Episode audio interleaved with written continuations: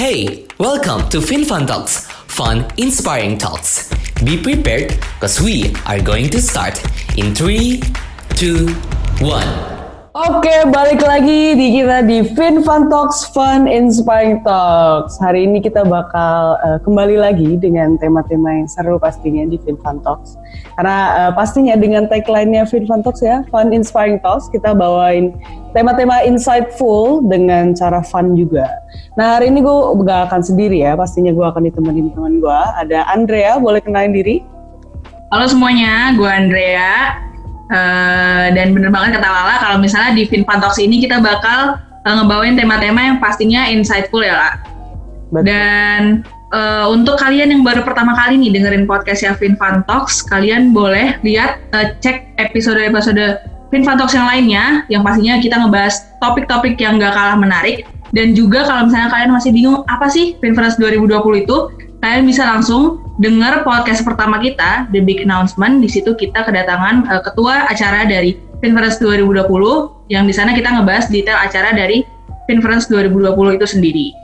Nah. Bener banget. Nah sebelum ini ada episode-episode seru juga ya dari kita kan lagi di jilid 7 nih hari ini kita di jilid 7. Oh iya. Episode sebelum itu membahas tentang mental health. Jadi hari ini kita juga akan membahas tema spesial juga.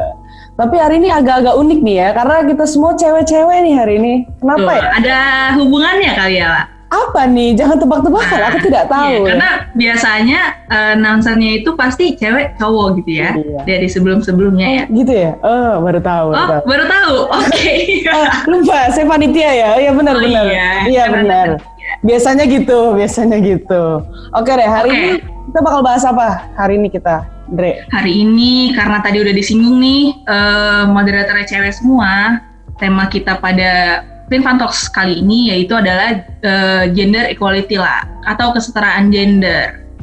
Keren banget ya, temanya keren-keren banget nih panitianya ya ampun. Aduh, keren banget. sih? Ya ampun, milih temanya sampai keringet dingin ya. Ih, betul banget. Pastinya kalau kita bawa tema kita selalu mendatangkan pembicara yang uh, spesial juga yang pastinya juga ya. terpercaya nih. Hari ini ada siapa nih? Hari ini ada pembicara juga cewek nih hari ini. Gila emang kita cewek-cewek woman woman ya, woman. Woman. Nah, woman, woman. dari daripada kelamaan bridging langsung aja lah. pembicara kita. Kita langsung aja kenalin ya. Pembicara kita hari ini adalah Kak Jovanka Gusmanda the head of external affairs dari womanpedia.co. Boleh perkenalkan diri Kak? Halo, halo Lala, halo Andrea. Halo semuanya. Hmm. Pertama-tama makasih banget nih untuk Prasetya Mulia, Fin Conference dan juga Fin Fun Talks ya. Keren banget nih acaranya, inovatif banget, tetap bisa produktif di masa pandemi ini. Uh, kenalin nama aku Jovanka Gusman, dipanggilnya Vanka aja, dan hari ini mewakili womanpedia.co. Jadi hari ini bakal seru banget ya, bakal ngobrol-ngobrol tentang gender equality. Makasih ya udah diundang. Um, sedikit perkenalan boleh? Boleh, Boleh banget kak. Uh, iya. Jadi sekarang saya uh, aku itu adalah Head of External Affairs-nya Womanpedia dan aku juga bekerja sebagai campaign manager dari wecare.id dan kali ini juga mewakili Abang None Jakarta Selatan. Wah, Abang None inilah spesial sekali. Pernah Abang None, Andrea? Wah, dong. iya. Jadi tadi kan uh, Kak Vanka ini kan Head of External Affairs di womanpedia.co Kak. Boleh Kak iya. dijelasin ke kita semua para pendengar podcast Yavin Fun Talks, womanpedia.co itu apa sih Kak? Oke, jadi bilangnya Womanpedia aja kali ya, biar lebih gampang. Jadi okay. Womanpedia itu adalah bisa dibilang organisasi, platform, komunitas Pokoknya adalah wadah untuk perempuan-perempuan Indonesia supaya bisa berkarya, mendapatkan edukasi, exposed to education, terus bisa ekspres creativity mereka.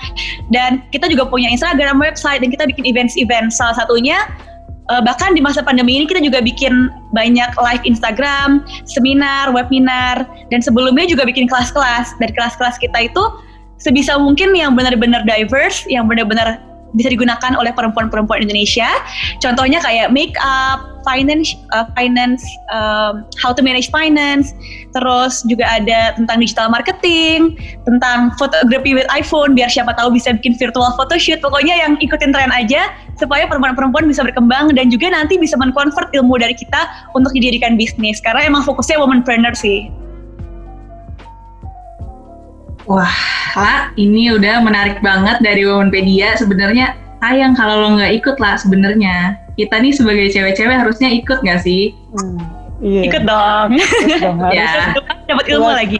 Iya perempuan-perempuan luar biasa ya memang kita. Aduh, gimana? Keringetan aku jadinya. iya, iya. Tapi nih kak, kita kan tadi sudah sempat sebut dan pernah mention juga kalau tema kita hari ini adalah gender equality. Nah menurut kakak tuh apa sih yang nge-define gender equality atau apa itu gender equality? Oke, pertama-tama sesuai sama tema uh, Finference itu kan SDG ya. Nah, kalau misalnya kita ketahuin kalau gender equality termasuk SDG goals dan itu benar-benar concern banget di Indonesia karena masih kita rasakan ketimpang. Kerasa nggak nih, uh, Lala, Andre atau teman-teman Finfan Talks? Iya nih, ketimpang dikit nih kak. Ya, Berasa, miring Pak. iya, Kadang- Kadang kita punya kemampuan, kita punya skill, tapi kadang-kadang kita dianggap remeh karena kita perempuan. Anak teknik jarang perempuan terus dibilang, emang lo bisa uh, keras-kerasan, lo bisa nih ngangkat-ngangkat gini-gini. Uh, kan lo anak, eh kan lo perempuan, nah gitu kan, sering kan ngerasain. Nah, uh, kalau di Indonesia sendiri aku ngerasa sih masih ketimpang ya, makanya sekarang uh, akhir-akhir ini makin banyak perempuan-perempuan yang menyuarakan uh, feminism, menyu- menyuarakan gender equality, salah satunya dengan Women's March yang makin marak nih tahun-tahun terakhir. Oh, datang nggak waktu itu, teman-teman? Eh, enggak sih ya, tapi ngikutin banget kak update-update-nya. Iya. Betul. Nah terus sekarang juga kita udah mulai ngerasain ya di parlemen eh, parlemen pemerintah itu udah mulai ada menteri-menteri perempuan. Di parlemen sebelumnya eh, di kabinetnya ada 8 menteri perempuan dan sekarang ada 5 menteri perempuan. Nah tapi nih teman-teman kalau misalnya belum sadar nih sebenarnya tuh di parlemen itu ada eh, kuota 30% perempuan, tapi sampai tahun ini belum pernah tercapai. Jadi mungkin kalau dari pemerintahnya aja udah kelihatan kalau misalnya masih ada ketimpangan dan kurang representatif perempuan. Tapi kalau misalnya untuk di karir-karir eh, di berbagai sektor udah mulai perempuan-perempuan maju di sektor-sektor eh, dan menepati posisi tertinggi. Tapi butuh dibanyak perbanyak lagi karena bagaimanapun kita ini aku rasa sih gender equality di Indonesia itu masih masih bertahap ya. Ini ada proses yang panjang tapi perlahan-perlahan sudah mulai kelihatan. Gimana ya, teman-teman kalau menurut kalian? ini mungkin eh, kita tertarik masuk parlemen kali biar mengisi 30 persen. Betul, kita isi langsung ya. Iya, langsung daftar aja gak sih? Mau jadi apa ini? Menjadi apa sekarang? Oh, tapi teman-teman eh, Lala, Andrea udah ini nggak? Ada satu sih yang benar-benar aku amazed itu salah satunya Sylvia Salim, eh, Direktur Konstruksi MRT Jakarta. Itu perempuan dan itu benar-benar amazing ya gara-gara katanya di satu eh, departemen dia itu dia sendiri perempuan dan dia jadi headnya. Amazing. keren. Amazing banget karena bidang konstruksi itu jarang ya kak. Ya kak Vanka sebenarnya ya.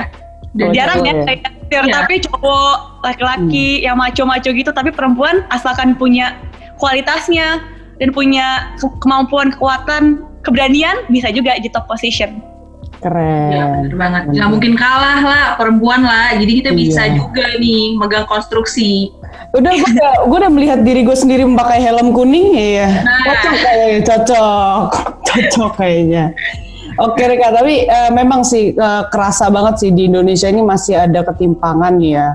Dan aku sendiri ya nggak usah jauh-jauh ngelihat parlemen atau gimana di kehidupan sehari-hari. Kadang kita juga sempat ngalamin juga ya pasti ya kak ya. Mm-mm.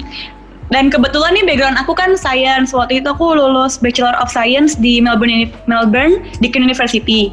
Nah setelah itu aku kesempatan nih kesempatan eh, kerja di rumah sakit namanya Royal Children's Hospital.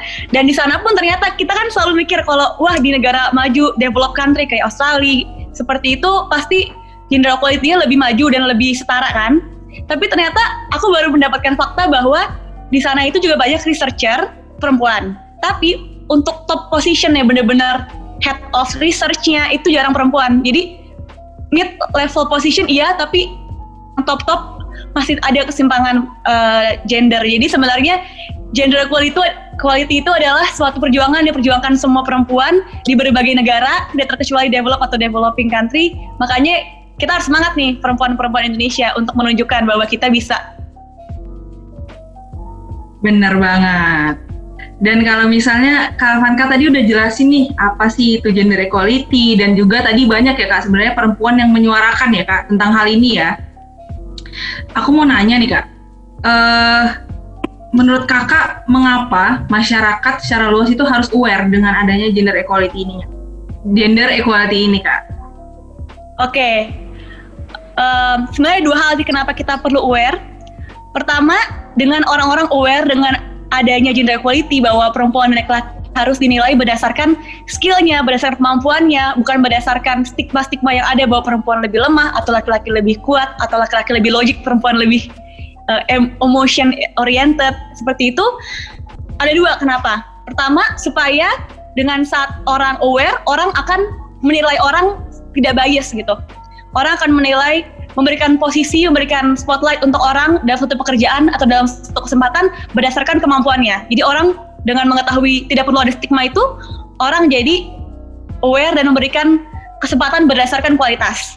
Kedua, supaya anak-anak kita dan kita anak-anak muda ini mulai merubah mindset kita dan uh, mulai menyadari potensi kita. Kadang kan perempuan gini, aduh nggak bisa di gue kerja di misalnya ya, nggak bisa kerja di Pertamina ah, itu kayaknya isinya cowok semua, masa gue kerja di oil rig di tengah laut uh, pertambangan atau aduh kayaknya gue nggak bisa deh uh, jadi direktur. Direktur soalnya jajaran direkturnya cowok semua misalnya kayak gitu. Atau aduh nggak bisa deh kayaknya jadi pemain futsal padahal dia jago perempuan yang jago. Nah jadi dengan kita sadar, perempuan sadar, kita jadi bisa try everything, express our hobbies without barriers gitu. Jadi ada jadi ada kesempatan karena orang sadar dan kita juga jadi sadar akan potensi kita dan tidak takut untuk masuk sektor mana pun yang kita mau.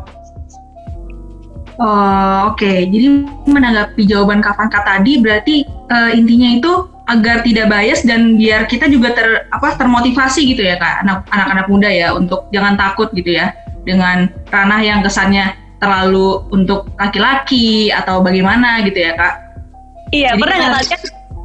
Uh, Anda pernah nggak misalnya kamu lagi mau futsal nih ikutan yeah. teman kalian, terus kalian emang lu bisa nanti lu palingan cuman ngoper-ngoper bola doang, lu bikin lemah tim gue doang misalnya kayak gitu. Padahal kamu sebenarnya jago. Iya yeah, iya. Kan mundur diri kan gara-gara ada stigma-stigma itu. Iya iya. Benar sih kak. Apalagi kalau misalnya image dari futsal itu sendiri ya kak ya. Jadi uh, udah olahraga cowok gitu ya kak Mm-mm. Itu itu lagi sih gambaran aja. Terus aku pengen nanya ada pertanyaan tambahan nih kak. Kalau misalnya tadi kan uh, intinya kan menyuarakan, menyuarakan gitu. Jadi aku penasaran bedanya gender equality dengan uh, konsep emansipasi itu apa? Hmm, Oke. Okay sebenarnya sih agak rancu ya. Sebenarnya juga sebenarnya tergantung perspektif orang-orang ya. Tapi aku akan sedikit jelaskan dari perspektif aku sendiri ya. Kalau misalnya gender equality itu lebih ke bagaimana environment menanggapi gender itu. Gitu, menilai berdasarkan kualitasnya atau berdasarkan pokoknya bagaimana uh, kesempatan dan uh, pekerjaan atau apa pun itu atau hak dan kewajiban perempuan dan laki-laki sama kalau emansipasi lebih ke bagaimana perempuan bisa maju. Jadi lebih emansipasi lebih ke perempuan ya. Bagaimana perempuan bisa maju, bisa menunjukkan kualitasnya, bisa berkarir, bisa diterima masyarakat sebagaimana seharusnya. Jadi sebenarnya itu bergabung ya. Kalau misalnya emansipasi wanita lebih maju, akan semakin uh, equality, akan semakin equal. Karena kan sekarang perempuan sedang dianggap lebih rendah. Kalau kita semakin emansipasi wanita, semakin maju, semakin bersinar, ya nanti akan setara. Dan saat itu itulah equilibrium itulah environment yang kita pinginin. Bener lah, kalau misalnya wanita tuh harus ada emansipasi biar kita itu ya jangan mau diremehin ya kak. Jangan mau dong, soalnya sekarang kita udah hebat-hebat gak sih? Benar. Ya, kasih. Eh, ini kan cewek semua. Moderatornya cewek-cewek biar kita bisa girl power. Iya, makasih. Jadi malu ya, nggak nyebut ya, nggak nyebut nama ya. Tapi kak, tadi uh, sempet kayaknya belum mention nih. Kalau kakak sendiri pernah nggak sih punya pengalaman yang kurang baik nih terkait dengan ketimpangan gender equality? Hmm, kalau aku sendiri sih so far belum. Karena alhamdulillah sih environment aku nih tempat kerja aku, tempat kuliah aku itu semuanya uh, lumayan respect dengan uh, term uh, gender equality. Tapi aku pernah ngeliat sendiri sih, jadi uh, waktu itu kan aku kerja bekerja di Wiki.id. Mungkin teman-teman belum tahu Wiki.id itu um, semacam crowdfunding. Crowdfunding tahu kan website yang penggalangan dana seperti itu, tapi khususnya kesehatan.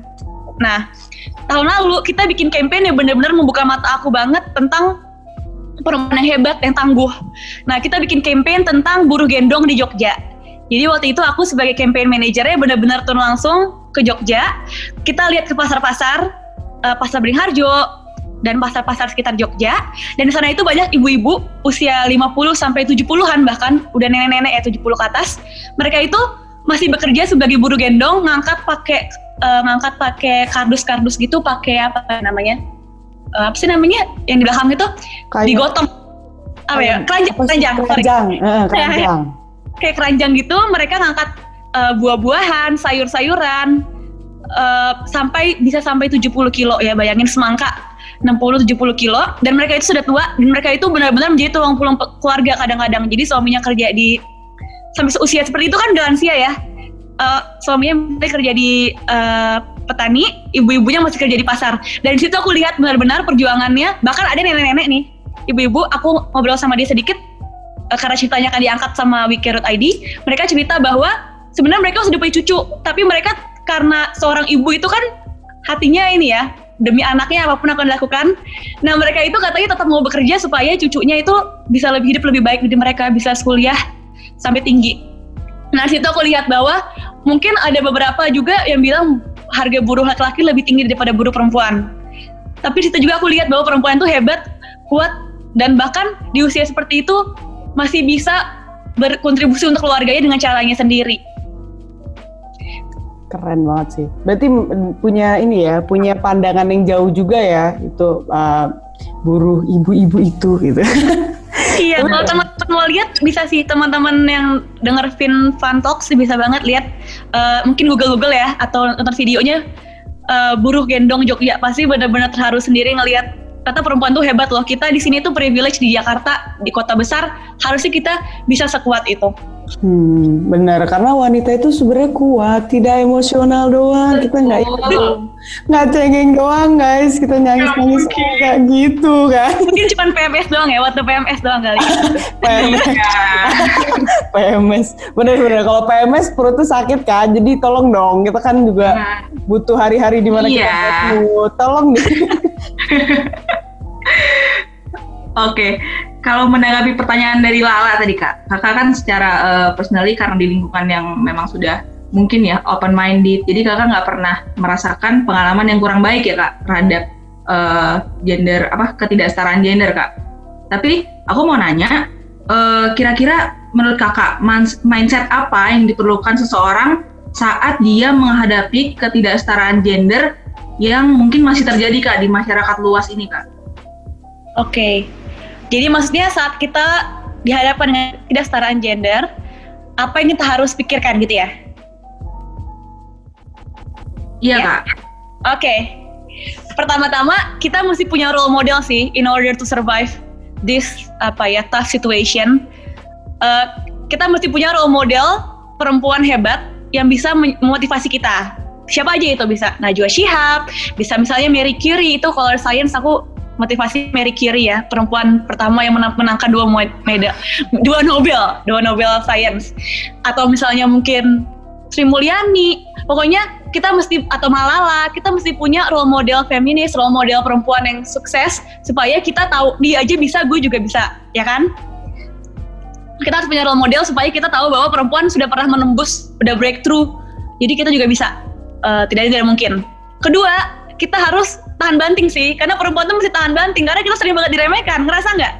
Sering banget diremehkan kayak lu mau maju jadi ketua ini? Emang lu bisa lu kan emosi doang gitu. Aduh iya iya. Kita harus punya tahan banting ya nih uh, Lala Andrea. Tahan banting teman-teman tahan banting harus punya role model supaya kita bisa ada motivasi.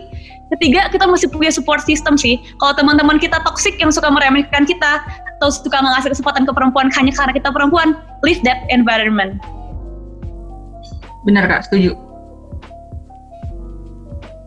Setuju aja nih Andrea nih. Maaf nih jadi menggebu-gebu nih aku jadi kayak orasi deh. Gak apa-apa, kita ya. apa, kita di sini harus orasi kita sebagai Ya. wanita-wanita harus kita orasi juga support nih. tahan banting tuh bukan yang banting-banting kayak smackdown gitu nggak ada ya Bukan dong. kayak bangkit lagi, diremehin bangkit lagi. Look at me now, gitu loh. Wih, nyanyi kali ada tuh lagunya tuh Look at Me Now. Tapi ada nggak sih eh, halangan atau kendala buat mewujudkan kesetaraan gender nih, terutama di Indonesia sih kak? Ada nggak ya? Mm-mm. Ya pastinya karena ada norma dan ada stigma-stigma, aku ngerasa sih kebanyakan ya, ini bukan generalisasi ya, kebanyakan yang generation boomer itu masih berpikir gitu, perempuan harus bisa masak, perempuan harus bisa ini itu, harus bisa di rumah gitu. Padahal kita mestinya nggak di seperti kata Najwa Syihab ya, kita mestinya nggak diberikan pilihan mau jadi ibu rumah tangga aja atau berkarir. Kalau kita bisa dua-duanya, ya kan? Iya ya, aku sempat dengar itu juga kak. sempat dengar ya itu benar-benar Iya. membuka mata kita nggak sih bahwa we have to stand up for our dream gitu jangan sampai eh, mimpi kita redup begitu saja semakin kita dewasa karena tuntutan sosial ya kan kalau Iya. kita bisa dua-duanya kita pasti bisa. Nah jadi sebenarnya lebih ke stigma eh, orang-orang terdahulu yang masih menempel sampai sekarang dan mengakar di Indonesia bahwa perempuan harus begini harus begitu. Karena we own our own life we can uh, we can shape it like apa pun yang kita mau. Ya kan teman-teman? Itu pertama stigma dari orang-orang yang sudah mengakar dari orang-orang terdahulu yang sudah mengakar. Kedua mungkin sistem sistemnya juga ya. Karena seperti tadi contoh yang pemerintah aja kuota 30% sampai sekarang belum tercapai nah itu sebenarnya kan pemerintahan juga adalah refleksi dari uh, perusahaan-perusahaan atau lapangan pekerjaan kan kalau misalnya pemerintah aja belum sesuai kuota 30% kecil kan sebenarnya apalagi uh, perusahaan-perusahaan lain atau lapangan pekerjaan yang lain. Ketiga juga karena sebenarnya mungkin perempuan masih belum teredukasi akan adanya gender equality. Jadi perempuan masih belum aware dan uh, masih ragu-ragu untuk melangkah. Seperti itu kalau misalnya kita semakin menyuarakan gender equality, emansipasi perem- perempuan, emansipasi wanita, uh, perempuan jadi semakin sadar bahwa kita punya potensi dan kita bisa maju. Hmm, bener banget. Benar-benar, aku setuju banget. Dan juga kadang-kadang tuh environment ya kak ya, yang mengikat perempuan itu sendiri ya kak. Jadi kalau misalnya udah nggak sportif, mending cabut gitu lah. Kan punya gunting. Cut off. Yoi, gunting aja gunting langsung. Ini aja. Tuh. Apalagi nih, ini aku kasih nih teman-teman ini tertoksik tertoksik mania nih kalau dipikir-pikir. nih, Boleh, boleh kak.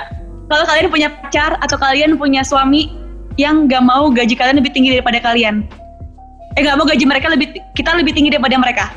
Hmm. Nah itu itu toksik ya karena bukan berarti kita itu harus di bawah laki-laki terus. Kita nggak boleh lebih sukses dari suami kita atau dari pacar kita. Atau misalnya eh kita pakai baju nih. Sebenarnya gender equality itu bukan cuma masalah pekerjaan ya, bukan masalah kesuksesan doang, tapi juga masalah bagaimana kita how we treat ourselves, how we behave gitu. Misalnya perempuan nggak boleh pakai baju ini, nggak boleh pakai baju itu, kayak lu pakai baju itu menggoda tuh lu jangan pakai baju itu deh eh, kayak laki-laki aja sebenarnya harusnya nggak dikotak-kotakan gitu nggak sih harusnya kita we can wear anything we want gak sih Bener banget. gimana Bener, Benar banget. banget. pernah gitu nggak Pak Andrea Aku sih merasa Kak? banget. Aku merasa kalau misalnya aku tuh apa yang kita nyaman gak sih kak? Karena kalau misalnya kita nyaman, kita kan untuk di society kan juga, juga jadi ke bawah sendiri nyamannya kita kan. confidence. Iya, confidence. Benar. Bener banget. Karena aku juga tomboy kan kak. Jadi Nah. pakaian, nah agak sensitif juga tuh tentang pakaian gitu kan. Terlalu cowok, terlalu apa. Tapi nggak apa-apa kan. Uh, I am me, me, me, am gitu kan. Gak bisa bahasa Inggris nih saya, bleberan. Mimi ya. me, me, me, me. Tapi kak, em, itu tadi sempat mention tentang masak kak. Jujur itu bener-bener terjadi sih sama cewek harus bisa masak.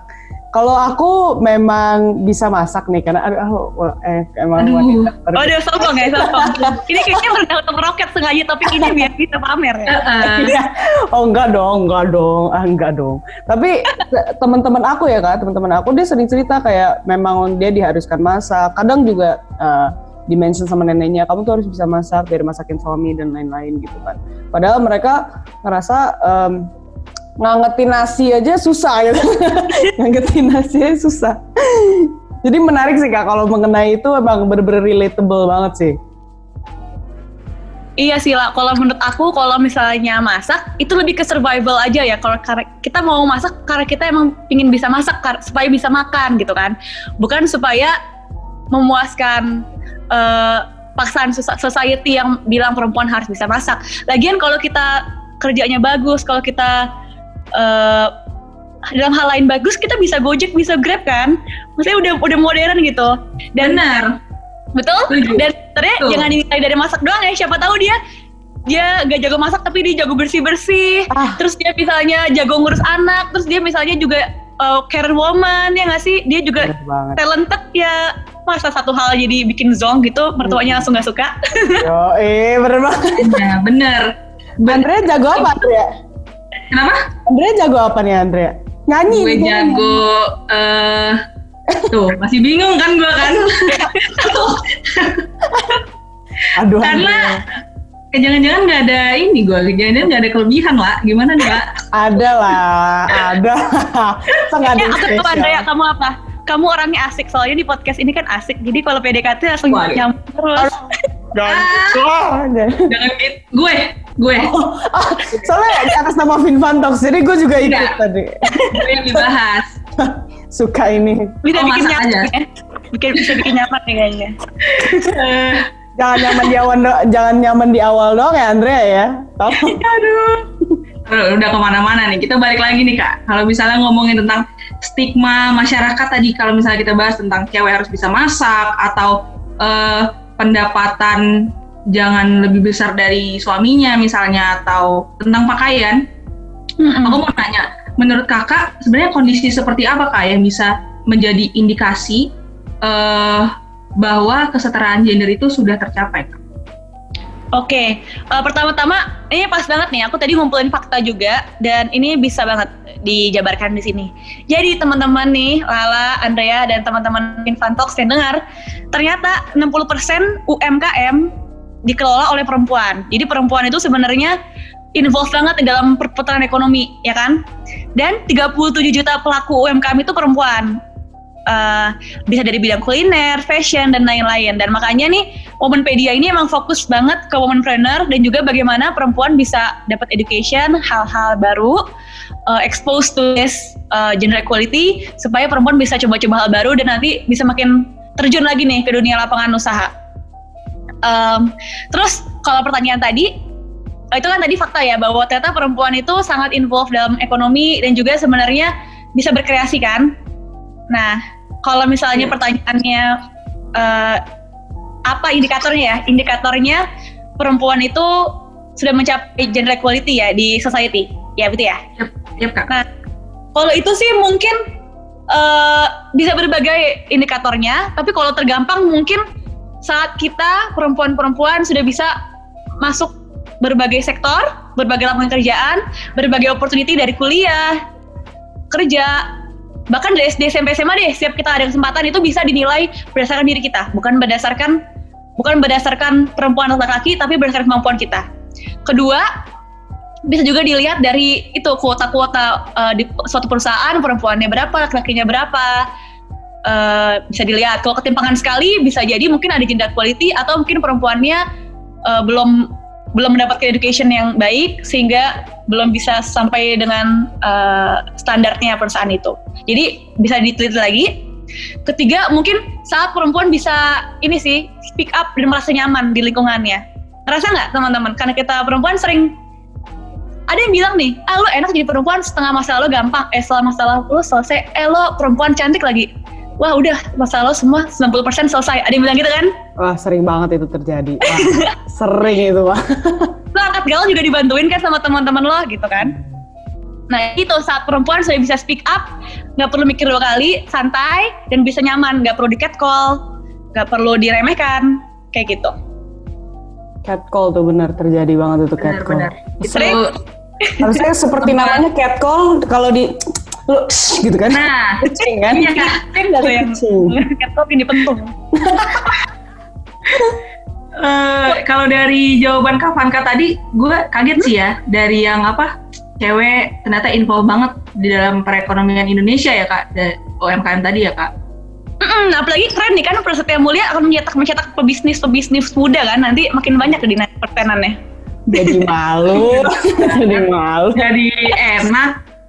malu dipuji terus. Apalagi Finference kan nih, ini sebenarnya sebe- sebetul sebuah upaya nggak sih? Sebuah upaya supaya makin aware juga makin mau involve di dunia bisnis ya kan? Betul. Betul kak. Ya ampun tahu banget sih kakak. Tapi balik lagi nih kak ke tema si gender equality sendiri itu emang apakah artinya kita eh, menghapuskan yang namanya budaya patriarki, patriarki maaf, yang dalam beberapa kondisi merupakan bagian dari adat daerah tertentu nih kak. Hmm, iya. Nah ini sebenarnya ada agak-agak sensitif dan juga agak-agak berbagai perspektif ya. Soalnya mungkin dari segi norma mestinya jangan dihilangkan sama sekali karena mungkin ada di adat-adat ya benar-benar laki-laki banget. Tapi sebenarnya Minang tuh perempuan banget. Kalau kalian tahu budaya Minang itu perempuan banget. Nah, kalau itu menurut aku kita kikis patriarkinya supaya menjadi gender equality. Karena feminisme gender equality itu tidak bikin perempuan lebih hebat dari laki-laki. Tapi kita ingin mereka sejajar dan benar-benar dilihat berdasarkan kualitas. Jadi mungkin orang salah kaprah bilang ah feminisme itu racun. Feminisme itu eh, tidak bermoral karena merusak norma gitu kan ada bilang gitu. Tapi sebenarnya feminisme itu hanya menginginkan kesetaraan. Dan perempuan pun saat kesetaraan tetap tidak melupakan kodratnya kan bukan berarti perempuan yang sukses, perempuan yang bisnis career woman, terus dia jadi nggak ngurus anak kan? Justru itu adalah karena perempuan multitasking. Kita jago, tenang, tenang. Saat udah diberikan gender equality kita masih bisa karena kita multitasking. Setuju? Setuju? Setuju, setuju. Aku bisa main piano, kakinya main gitar gak? bisa. Gak bisa Iya. dong. Beda multitasking ya. Beda, beda.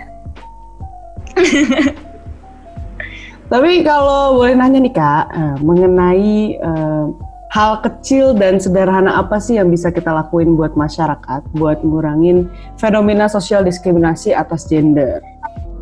Oke, sebenarnya Womanpedia itu sendiri terba- terbentuk 2017. Eh, sebenarnya dibuatnya oleh kakak aku namanya Marsha Gusman, co-foundernya. Dan setelah itu aku juga join sebagai head of external affair-nya dan kita saat ini sudah banyak komunitasnya dan sudah buat banyak-banyak event bekerja sama sama brand-brand lain supaya semakin besar juga exposure dan juga aware- awareness yang diberikan ke masyarakat. Dan alhamdulillah sih benar-benar sportif karena benar-benar narasumbernya setiap kita bikin web- webinar, kita bikin seminar itu benar-benar perempuan-perempuan hebat di bidangnya. Waktu itu kita pernah bikin event uh, finance itu benar-benar dari finance consultant perempuan yang sudah sukses di bidangnya. Waktu itu juga pernah kita bikin fotografi ada perempuan teman kita yang sudah bikin uh, freelance fotografi untuk graduation dan lain-lain. Terus juga ada makeup artist. Pokoknya benar-benar diverse menunjukkan perempuan itu memang hebat dan berkarya di bidang-bidangnya masing-masing. Nah, kalau misalnya upaya apa? Ya pasti bisa dimulai dari hal kecil. Kayak Womanpedia awalnya tadinya komunitas kecil-kecilan, keluarga doang. Misalnya aku sama kakak aku, kakak aku awal itu buat Marsha Gusman. Sekarang sudah semakin besar, semakin besar, sudah menjadi movement, menjadi platform, menjadi komunitas. Jadi sebenarnya mulai dari diri sendiri. Eh, bikin bisa bikin upaya-upaya movement kayak Womanpedia. Aku juga pernah lihat waktu itu di Instagram ada komunitas namanya uh, Fema in STEM kalau nggak salah ya. Jadi itu organisasi komunitas gitu yang untuk perempuan-perempuan di bidang STEM, Science, Technology, Engineering, and Math. Itu kan masih per- banyak banget, uh, kurang banget perempuan di bidang itu, supaya perempuan bisa mendapatkan uh, mentoring dan juga berani gitu untuk bersinar di bidang itu. Dan menurut aku sih termudah banget nih, nggak usah muluk-muluk bikin movement. Mungkin itu jangka panjang ya teman-teman. Lebih bisa ke, mungkin bisa ikutan Women's March supaya kita bisa keluar unek-unek kita apa yang kita mau dari society yang selama ini tidak didapatkan. Ya kan kita nggak bawa billboard teriak-teriak, tapi kita menyuarakan dan kita bergabung dalam movement massal ini supaya perempuan semakin terlihat uh, ingin stand up dan ingin emansipasi. Kedua, bisa juga dengan betul cut off teman-teman kita yang toxic. Tiga, percaya diri. Percaya diri karena dengan percaya diri kita semak, uh, kita semakin bisa mencoba hal baru dan aksi kita itu termasuk dari emansipasi per- perempuan. Keren banget, keren banget. Luar biasa. Berarti benar-benar emang sebenarnya kalau kita mau mul, uh, sebenarnya intinya adalah kita mau mulai atau enggak kan. Mau kecil mau besar itu urusan nanti, tapi kita mulai dulu ya nggak sih kak? Mulai dulu dong. Ya, betul. Dan tunjuk ke teman-teman kita yang remehin kita. Oh iya betul betul betul betul. setuju nah, saya setuju. Iya. Uh, ngomong-ngomong tentang yang diremehin tadi kak dan juga stik, uh, udah sempat nyerempet juga ke uh, pertanyaan yang mau aku tanyain karena de berhubungan dengan stigma yang udah kebangun di masyarakat. Menurut kakak nih, gimana sih kak cara untuk setiap wanita itu yang kerap diperlakukan tidak adil di masyarakat untuk tetap bangkit dan tetap berjuang melawan kondisi itu kak? Menurut kakak gimana? Cara untuk bangkit saat kita sudah diremehkan? Ya, mungkin kurang adil di dalam masyarakat. Oke, okay. ya sebenarnya sih jawabannya mirip ya sama yang tadi. Gimana caranya saat kita dihadapkan dengan social uh, sosial yang tidak mengerti gender equality, ya kan? Yaitu kita harus punya role model, kita harus punya support system yang baik, live that toxic uh, environment, cut off orang-orang yang toxic dan meremehkan perempuan. Ketiga, mungkin kita juga bisa nih join komunitas-komunitas perempuan yang saling uh, support sama lain karena women support women. Jadi women empowering ya kan. Uh, mungkin kita bisa kayak teman-teman nih yang tadinya belum ke expose dengan keberadaan gender equality dengan uh, kesetaraan gender itu bisa nonton podcast-podcast kayak gini supaya tercerahkan. Bisa juga ya kan? Ini temanya yang bagus sih saya promosikan nih. Promosi ini kita. Gimana nih kita yang dipromosiin? Konten talk tentang perempuan-perempuan. Terus juga mungkin kalian juga uh, dengerin speech-speech misalnya Michelle Obama kayak gitu supaya tercerahkan gitu. Jadi jangan langsung down saat diremehkan. Karena saat orang meremehkan kita harus bangkit. Bangkit lagi seperti lagunya Demi Lovato yang Skyscraper tahu? Jatuh kan? Nyanyiin. Nyanyi. Nyanyi. Nyanyiin kak. Jangan jangan jangan. Jangan. Podcast kok nyanyi? Lala Andrea. Uh, menurut aku kita saat diremehkan, dijatuhkan, kita harus bangkit lagi. Karena kalau kita setelah diremehkan kita diam aja, berarti kita sama seperti orang lain perkirakan, emang kita itu lemah. Tapi saat kita bangkit lagi, kita tunjukkan bahwa mereka itu salah, kita itu tegar. Karena perempuan itu tidak selalu lemah, tergantung orangnya. Iya benar banget karena kalau misalnya kita merasa diperlakukan tidak adil, harusnya kita ngerasa kalau misalnya orang tersebut itu salah ya kayak ya. karena uh, again topik gender equality ini udah udah rame gitu loh dibahas sama banyak orang dan kalau misalnya lo diperlakukan tidak adil di dalam masyarakat, lo tuh harus tahu kalau misalnya banyak loh yang pro sama lo gitu ya kak. Iya, kan udah makin banyak komunitas-komunitasnya, salah satunya Womanpedia. Dan nih, uh, kadang juga nih, kita awalnya selalu mikir, ah ini udah mengakar budayanya, kita akan diperlakukan selamanya kayak gitu, susah merubah sistem. Kadang kita mikir gitu kan. Tapi sebenarnya bagaimana kita diperlakukan orang lain itu adalah tergantung bagaimana kita menilai diri kita. Kalau misalnya kita punya pacar, pacar kita selalu memperlakukan kita seolah-olah lebih lemah, lebih rendah, dan kita harus nurut dia. Tapi itu berarti kan dalam hubungannya udah nggak healthy dong karena nggak setara kan, dan diperlakukan lebih rendah. Nah, tapi kita masih berada di hubungan itu, kita nggak mau ninggalin dia, ya itu salah kita sendiri. Makanya kita harus tahu value kita bahwa kita nggak bisa diperlakukan begitu dan live that environment gitu menurut aku bener banget sih soalnya kalau kita nggak speak up siapa lagi kalau kita bukan diri kita sendiri nggak sih kalau kita nggak mulai dari diri sendiri tujuh yang bisa membela diri kita pertama kali ada diri kita karena kita yang ada di posisi itu bener banget nah kak ini uh, pertanyaan terakhir sedihnya nih aduh jangan deh. Saya ingin berpisah. Nyaman ya. nyaman. Itu nyaman kok ini. Gampang nyaman ya gampang nyaman, gampang membuat nyaman kita. Oh, apa nih kak kesan dan pesan apa yang mau kakak sampaikan kepada para pendengar kita nah, terkait dengan fenomena itu atau gender equality sendiri? Oke, okay. pertama-tama aku mau makasih dulu nih ke Finference, Finfun Talks, dan Prasetya Mulia karena aku seneng banget uh, dikasih tema gender equality karena memang ini adalah advokasi aku seumur hidup ya. Uh, aku juga punya organisasi namanya at kanker cervix yang aku co-found ini tentang uh, menyuarakan awareness untuk kanker cervix yang banyak di perempuan. Jadi memang hidup aku itu bisa dibilang calling aku tuh lebih ke woman empowerment, woman health. Nah, jadi aku senang banget karena di kesempatan ini bisa speak up, uh, bisa di platform ini bisa menyuarakan ini ke teman-teman supaya mungkin dapat ilmu baru dan juga mendapat motivasi, semangat untuk bersinar di bidangnya masing-masing. Dan untuk uh, perempuan di luar sana, kalian tidak sendirian karena memang fenomena ini sudah terjadi di Indonesia mungkin sudah mengakar, tapi kita bisa mengubahnya karena tidak ada tidak mungkin. Karena di negara-negara lain mungkin yang gender equality yang lebih baik, mereka tidak instan, tapi mereka butuh pergerakan dan itu harus masif. Perempuan-perempuan harus sadar akan value sendiri. Karena step pertama dari gender equality, dari emansipasi perempuan, itu adalah sadar dulu, sadar bahwa kita itu harusnya treatnya seperti apa, kita harusnya mendapat kesempatan seperti apa, potensi dalam diri kita itu harus dikeluarkan. Jadi pertama-tama untuk perempuan di sana, luar sana sadar bahwa kalian hebat, kalian itu bisa berkarya, kalian full of potential, dan kalian itu bisa sukses. Tidak ada uh, tidak ada kotak-kotakan perempuan nggak bisa ini, perempuan nggak bisa itu. Perempuan bisa sukses kalau kalian mau berusaha, kalau kalian bekerja keras. Sadar akan value kalian, dan kalau kalian mengalami diskriminasi misalnya, atau mengalami diremehkan, dilecehkan, jangan takut karena sekarang banyak komunitas-komunitas yang akan mendengar seperti media, mungkin komunitas lainnya. Kalian tidak sendirian dan kalian ngerasa nggak sih kalau di Instagram, di sosial media itu perempuan tuh benar-benar protective of each other gak sih? Kayak waktu itu misalnya ada kasus pembulian yang di Twitter uh, sebut nama ya nggak ya itu yang uh, itu uh, semua sembelain ya seluruh Indonesia sembelain Bener banget. Atau kan satu yang di Twitter itu semua orang langsung belain. Jadi uh, women community di Indonesia itu sangat kuat dan saling mensupport sama lain. Jadi kalian tidak sendiri. Just believe in yourself. You can bloom anywhere as long as you believe in yourself. Bener banget, bener banget kak. Aku setuju banget sama yang Kak Vanka jelasin panjang tadi itu. Tapi yang aku tangkap salah satunya adalah kalau misalnya tidak ada yang instan ya kak. Bahkan negara maju aja berproses ya untuk mencapai gender equality itu ya.